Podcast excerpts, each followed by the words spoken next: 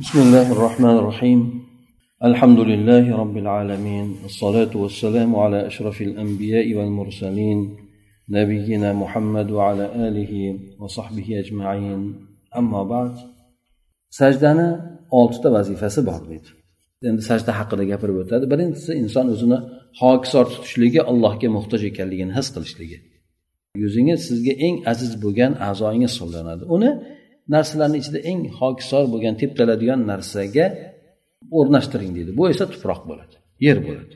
E yer farzandi seni aslingdan chiqarib qo'yadigan yuz o'girishlik g'aflat bo'lsin xato kamchiliklar bo'lsin mana shulardan senga tushib turayotganligini tuzatib olishliging uchun ya'ni yuzingni yerga mahkam o'rnashtirgin deydi. Ya'ni sajda qilgin. Toki seni o'sha aslingdan ya'ni ibodat uchun yaralganku yoki bo'lmasa asli inson yerdan yaralgan o'zi o'sha aslingdan chiqarib qo'ygan allohdan yuz o'girishlik g'aflat yoki shunaqa narsalarni isloh qilib turishliging uchun demak yuzingni yerga qo'ygin deydi ya'ni alloh taologa inson kiradigan eng yaqin eshik bu insonni hamma narsadan mahrum bo'lishligi hamma narsadan xoli bo'lishligi. Inson o'zi uchun hech bir holatni ham bir maqomni ham ko'rmaydiki alloh taologa uni minnat qiladigan. Parvardigor olam senga u ishimni qilib qo'ydim bu ishimni qilib qo'ydim deb inson allohga minnat qiladigan yoki bo'lmasa odamlarni ustidan o'zini baland tutadigan hech qanday bir holatni ham maqomni ham o'zi uchun ko'rmasligi ya'ni men senga butunlay suratda muhtojman. Ya'ni men hamma narsadan ha senga muhtojman. Hech qanaqa narsa meni sendan burib qo'yolmaydi deb hamma narsasidan voz kechgan holatda inson alloh taologa o'zini hokisor yoki muhtoj ekanligini alloh taologa inson o'zini ko'rsatishligi bu alloh taologa yaqinlashligini eng yaqin bo'lgan eshigi shunday bo'ladi dedi. Balki inson alloh taologa birovlarga allohga minnat qilmasdan birovlarga o'zini ko'taradigan holatda bo'lmasdan mutlaq suratdagi muhtojlik bilan to'liq suratdagi inson hamma narsadan mahrum bo'lishligi bilan hamma narsadan xoli bo'lishligi bilan alloh taologa kirishligi bo'ladi. Bu kambag'allik muhtojlik qalbini sindirib qo'ygan odamni kirishligidaqa alloh taologa kirishligi. Hattoki o'sha insondagi bo'lgan siniqlik qalbini it ichlarigacha kirib borganda shu bilan inson bu yerda o'zini yerga o'rgan. O'sha insondagi siniqlik hamma tomondan insonni qamrab olgan. Ya'ni inson o'sha o'ziga guvohlik beradiki har bir a'zosida har bir hujayrasida inson to'liq suratda alloh taologa muhtojligi bor to'liq suratda alloh taologa insonni zarurati bor. Mana shu narsaga inson o'zi guvohlik beradi.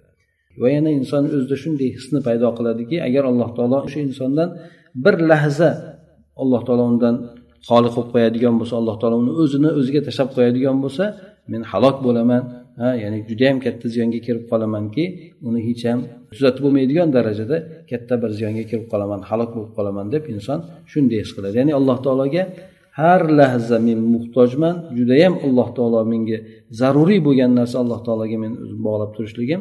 Agar o'zim o'zimni tashlab qo'yadigan bo'lsa bir lahza ham hidoyatda turolmayman to'g'ri turolmayman deb inson o'zi his qiladigan bo'lishi kerak. Tuzatib bo'lmaydigan ziyonga kirib qolaman illo alloh taologa yana o'sha rahmati bilan alloh taolo menga marhamat ko'rsatishligi uchun alloh taologa qaytadigan bo'lsam o'sha halokatdan ziyondan qutulib ketaman. Shuning uchun insonni alloh taolo o'zini o'ziga tashlab qo'yishligi u insonni izdan chiqishligiga sabab bo'ladi. Yana alloh taologa inson qaytadigan bo'lsa yana alloh taolo rahmatiga erishadi.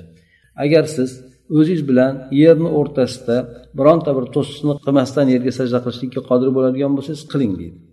Ha ba'zan aytaylik jay namoz ham qo'ymasdan yerni o'ziga sajda qilishlik holati bo'lib qoladigan bo'lsa yerga sajda qilavering qo'rqmasdan deydi chunki bu narsa insonni yanayam hushuni jalb qiluvchiroq bo'ladi alloh taologa o'zini hokisor tutishligiga dalolat qiluvchiroq bo'ladi. Payg'ambar sallallohu alayhi vasallam demak payg'ambar sallallohu alayhi vasallam yerga yuzini qasddan saqlamasdi. Ya'ni yuzini yerga tekkizishlikda ba'zi saqlamasdi. Yerni o'ziga hech qanaqangi to'siqsiz ham payg'ambar alayhissalom sajda ham qilar edi ya'ni o'zini tortmasdi bu narsadan. Shuning uchun payg'ambar sallallohu alayhi vasallam alloh taologa hokisor bo'lishlikda alloh taologa kamtarlik qilishlikda judayam mubolag'a qilib suv bilan loyga ham payg'ambar alayhissalom sajda qilgan holatlari ham bo'lgan. Ha buni haligi esinglarda bo'lsa qadr kechasini alomati ekanligini payg'ambar alayhissalom aytadi o'sha kechada yomg'ir yog'ishligini yana o'sha payg'ambar sallallohu alayhi vasallam loy holatda sajda qilishligini xabar bergan paytda sahobalar aytishadi yigirma uchinchimikin kecha bo'ladi. Ya'ni o'sha kechada payg'ambar sallallohu alayhi vasallamni biz peshonasidan loy bilan suv oqib turganligini ko'rdik sajda qilganidan deydi ya'ni o'sha kecha qadr kechasi bo'lgan ekan shuni alomatini payg'ambar alayhisalom aytgandi deb bir hadisda keladi. Shunda payg'ambar alayhisalom nima yerda o'ziga sajda qilganda ya'ni ularda masjidi mayda mayda toshdan boshqa narsalardan tekizlangan bo'lganda bunday aytgan do'mpali bo'lgan joylarni tep tekizlab e, masjid ichiga ular boshqa narsa solishmagan avval. Faqatgina e, tep tekizlab qo'yishganda xolos.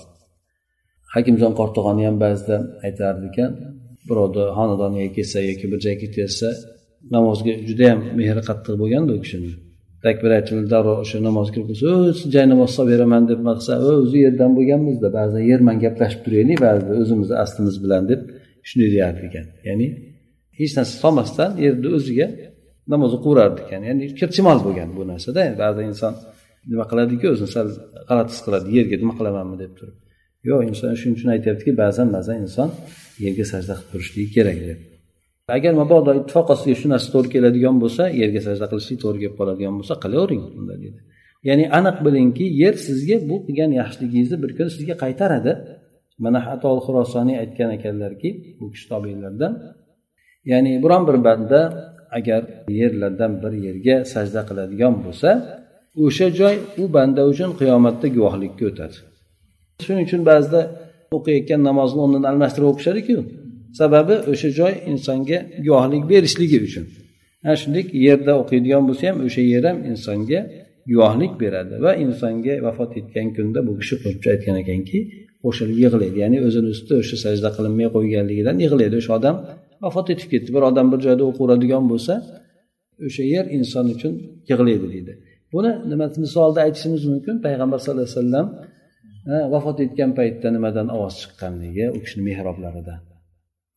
Yana payg'ambar sallallohu alayhi vasallam davrlarida mehrobni o'zgartirgan paytida eski mehroblardan ovoz chiqqanligi ya'ni minbar bo'ladiku o'sha minbar almashtirilgan almashtirilgan paytda demak u o'rniga boshqasi qo'yilgan eski minbaridan ovoz chiqqanligi o'sha yig'laganligini aytishadi. Ya'ni hattoki jonsiz bo'lgan maxluqotlar ham o'sha o'zi ustida allohga sajda qilinadigan bo'lsa xursand bo'ladi deydi. Sajda qilgan paytingizda a'zolaringizdan har bir a'zoga xorlikdan ya'ni hokisor bo'lishlikdan qullikdan bo'lgan hissasini bering nasibasini bering. Ya'ni sajda qilgan paytingizda butun hamma a'zoyingiz allohga sajda qilayotgan ekanligini hokisor tutayotgan ekanligini his qilsin. Boshingizni robbingizni oldida yerga qo'ying deydi.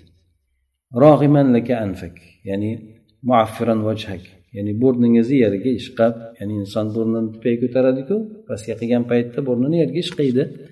Yuzini tuproqqa belaydi demak insonni yuz burni ham qo'llari ham tizzalari ham oyoqlari ham hammasi yuzi bilan birgalikda alloh taologa sajda qiladi. Demak inson bu o'zini judayam sindirishligi bo'ladi. Demak alloh taologa o'shandek holatingizni his qiling. Namozga turgan paytingizda qorningizni soningizdan ko'taring soningizni ikkita boldiringizdan ko'taring ikkita bilagingizni yoningizdan uzoqlashtiring. Ya'ni uni yerga qo'yib olmang endi. Tirsaklaringizni yerga qo'yib olmangki har bitta a'zo ubudiyat bilan xoslanishligi uchun. Ya'ni bu narsa albatta sunnatda keladi. Inson sajda qilgan paytida qornini soniga tekkizmaslik qornini ko'taradi. Sonini esa boldiriga tekkizmaydi boldiridan ko'taradi. Hamda ikkala qo'lni yoniga qilib olmaydida ikkala qo'lni sal atrofga yozadi deydi. Mana shu narsani aytib o'tyapti. Sizni har bitta a'zoyingiz bo'lagingiz huzudan bo'lgan o'zini nasibasini olsin. Huzu demak o'sha alloh taologa to'liq suratda taslim bo'lishligi. Bir birini ustiga mindirishlik emas. Ya'ni qorningizni soningiz ustiga mindirib olmaysiz yoki soningizni boldiringizga mindirib olmaysiz yoki qo'llaringizga o'zingizni mindirib olmaysiz hamma a'zo demak o'zini holatda qo'ying. Demak mana shu bilan tashqi tomondagi bo'lgan xushoyingizni eng yuqori darajasiga yetgan bo'lasiz. Ya'ni alloh taologa hamma a'zolaringiz bilan tashqi tomondan bo'ysungan bo'lasiz deb aytib o'tgan. shu yergacha bo'lmasa bo'lar undan keyin ertadan davom ettiramiz hudud deb aytyapti ya'ni chegaralardan o'tish degan سبحانك اللهم وبحمدك استغفرك ونتوب اليك اللهم انفعنا بما علمتنا وعلمنا ما ينفعنا وزدنا علما